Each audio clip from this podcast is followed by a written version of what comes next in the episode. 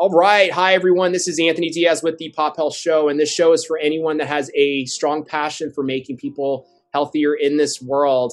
And I'm really enthused and excited today to have Jenna Anita Nicholas on the show. So, Jenna does a couple things. She's done a lot of great, powerful things in social impact. She's the vice president of One Planet Group. She's the CEO of Impact Experience. I'm not going to steal her thunder, but she's an investor, entrepreneur. She's a big advocate for social and racial justice. And I'm just enthused to have Jenna on the show. Jenna, welcome. Thank you. Thank you so much. It's wonderful to be here. Same here, same here. And I really appreciate your work. I appreciate what you're doing. It's a really interesting time in the world right now. And it really takes, um, uh, you know, a person to, to stand up for the things that you stand up for and represent.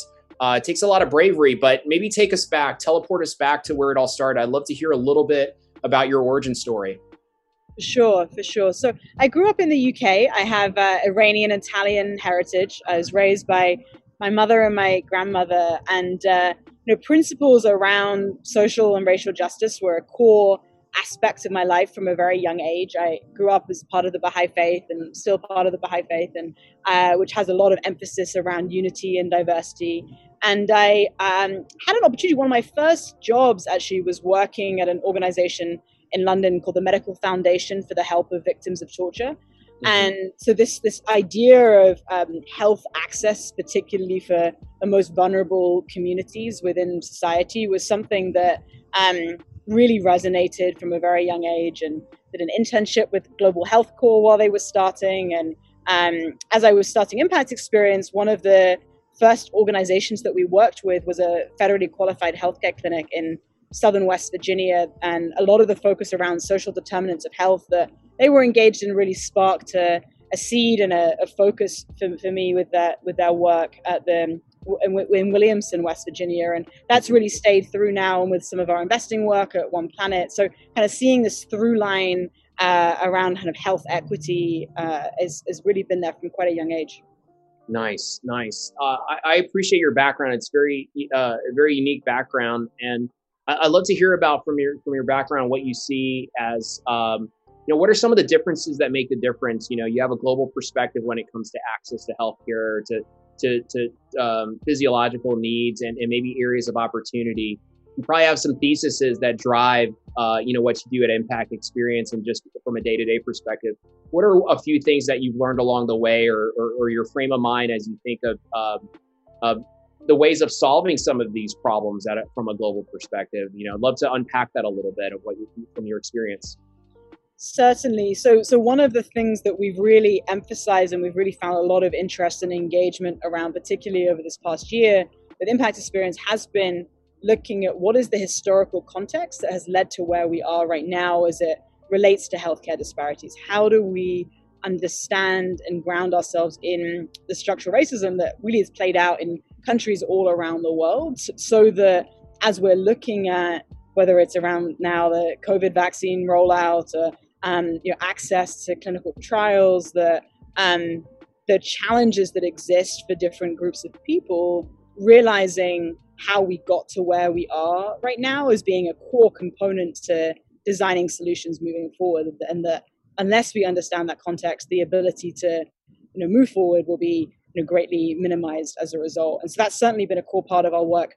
Impact Experience is having an intentional space to be able to engage around that. And with our investments at, at One Planet, um, you know, being able to invest in companies that are at the leading edge of uh, innovation as it relates to you know, healthcare and technology, um, and particularly looking at applications that have impact for communities that have been historically overlooked and underestimated. I love it. I love it. Now, th- thank you for, for, for clarifying and, uh, and, and, for sharing, um, for sharing that. Yeah, it's, uh, it's really interesting. So, you know, I'd love to hear a little bit on kind of like, what do you, uh, what excites you the most in health today? And, and, and maybe that relates to what you're doing at Impact Experience. I'm kind of curious on what, you know, how does the Impact Experience, uh, express itself on, on, on, you know, what, what do you guys do?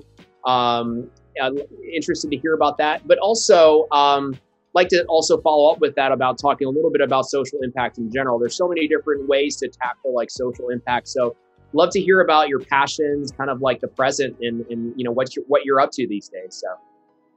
Sure. So we create uh, impact experience, these experiential opportunities, now virtually, but a mixture of in person and virtual, to engage people. We ground a lot of these experiences in Montgomery, Alabama, where we have some incredible local partners that um, are actually doing a lot of work around the, the mothers of gynecology and kind of recognizing the, the history around that.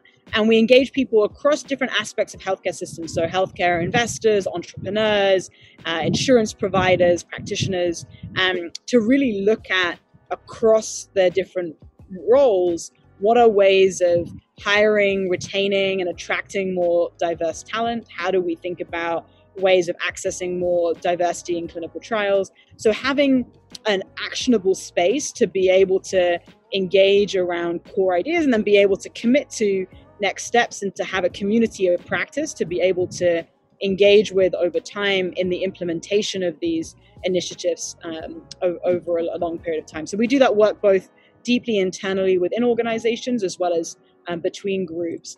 Um, and I, I feel very excited about this opportunities to be able to engage organizations around this work um, at this time. I think this last year has really brought to a fore so many of the issues that we already knew that were latent there, but um, have really come to uh, fruition and come to the top of people's minds because of everything that's happened over the past year. And so the ability to engage with large and small organizations, you know, at this time is, uh, you know, is super exciting. I love it. I love it. Yeah, no, it's a it's a blessing your your work and what you do. It's definitely uh, I always think of social impact as kind of like this this next evolution on our personal self of, of being of service to others and and to, you know taking a stand for what you know what's what's important, what's right. The pandemic, as you know, like we're talking about, has highlighted so many opportunities in social impact in general. I guess it leads me to believe also, I mean, some of our listeners, um, you know, are young and, and maybe just hearing about social impact, but for for anyone that comes to you and says, you know, what is social impact? You know, how does the impact experience relate to the whole social impact ecosystem? Or, you know, what's what's social impact 101? Um, how would you answer that question? Or what what is social impact? So it's a it's a great question, and there's a pretty broad array in terms of mm-hmm. different opportunities sort of within the social impact space. I think one aspect is on the entrepreneurship side. So the idea of kind of a social entrepreneur is an entrepreneur who is not just looking to maximize financial returns, but also looking at the social and environmental impact. And on the sort of other side of that, you have of impact investors, and these are investors who are not just looking at maximizing financial return, but also having social and environmental impact. Um, and in the broader social impact space, you know, there are opportunities both through entrepreneurship, but also through entrepreneurship and working within you know, larger organizations to integrate more of a focus um, around social and environmental returns and having ways of measuring that over time and being able to track uh, that impact. And what's been really exciting is to see you know, many larger organizations that are realizing that in order to retain talent, in order to be able to be most responsive to the greatest needs of the community, that having more emphasis and engagement around social impact stands them in good stead for the for the long haul. So being able to see more and more companies engage around this and prioritizing elements around social impact has been has been really exciting. This is great, Jenna. This is great. I appreciate the the perspective and, and kind of the framing of, of social impact. And uh, you know, going back a little bit, I know you. So you've done such great things in different cities, in different countries around the world. Uh, and you know, very specifically, um, you're starting to see a lot of organizations with functions like a corporate social responsibility area in the pandemic increase their efforts and their strategies in corporate social responsibility. You're on the same token, you're starting to see a lot of hospitals and insurance companies invest more in the community and realize like things like um, people's physiological needs and shelter, employment, etc. And these things matter for the community. Are you seeing any promising mechanisms uh, that are starting to get formalized, at least from a corporate structure at these organizations, or any policy tailwinds that are creating some interesting opportunities to, to take social impact to the next level? You're seeing the demand for social impact. Just wondering if you're seeing some mechanisms on those different layers increase as well, and, and if you have any examples to share. Yeah, no, it's a really great one. I think that um, a big part of this comes down to it's very hard unless there are concrete goals that are set within organizations around social, environmental, health outcomes to be able to actually show demonstrable impact over time. Mm-hmm. And so I think this movement to actually having, in the same way that uh, on an annual basis, companies will set financial goals, being able to have the same thing from a social, environmental, and health perspective so that on an annual basis, one's able to see, you know, did we meet our expectations? If we fell short, why was that? Um, being able to have communities of practice to be able to share that with. I think, you know, with the B corporations, for example, which are these benefit corporations where people actually have embedded into their corporate structure an ability to assess their social and environmental impact.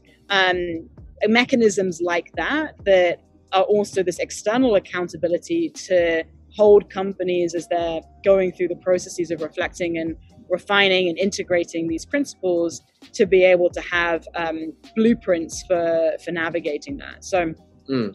I do think that uh, it's been really helpful to see these different tools and mechanisms that come about that um, that provide these opportunities, particularly for companies that may be newer to engaging in this work. Um, it kind of lowers the barriers to entry for them.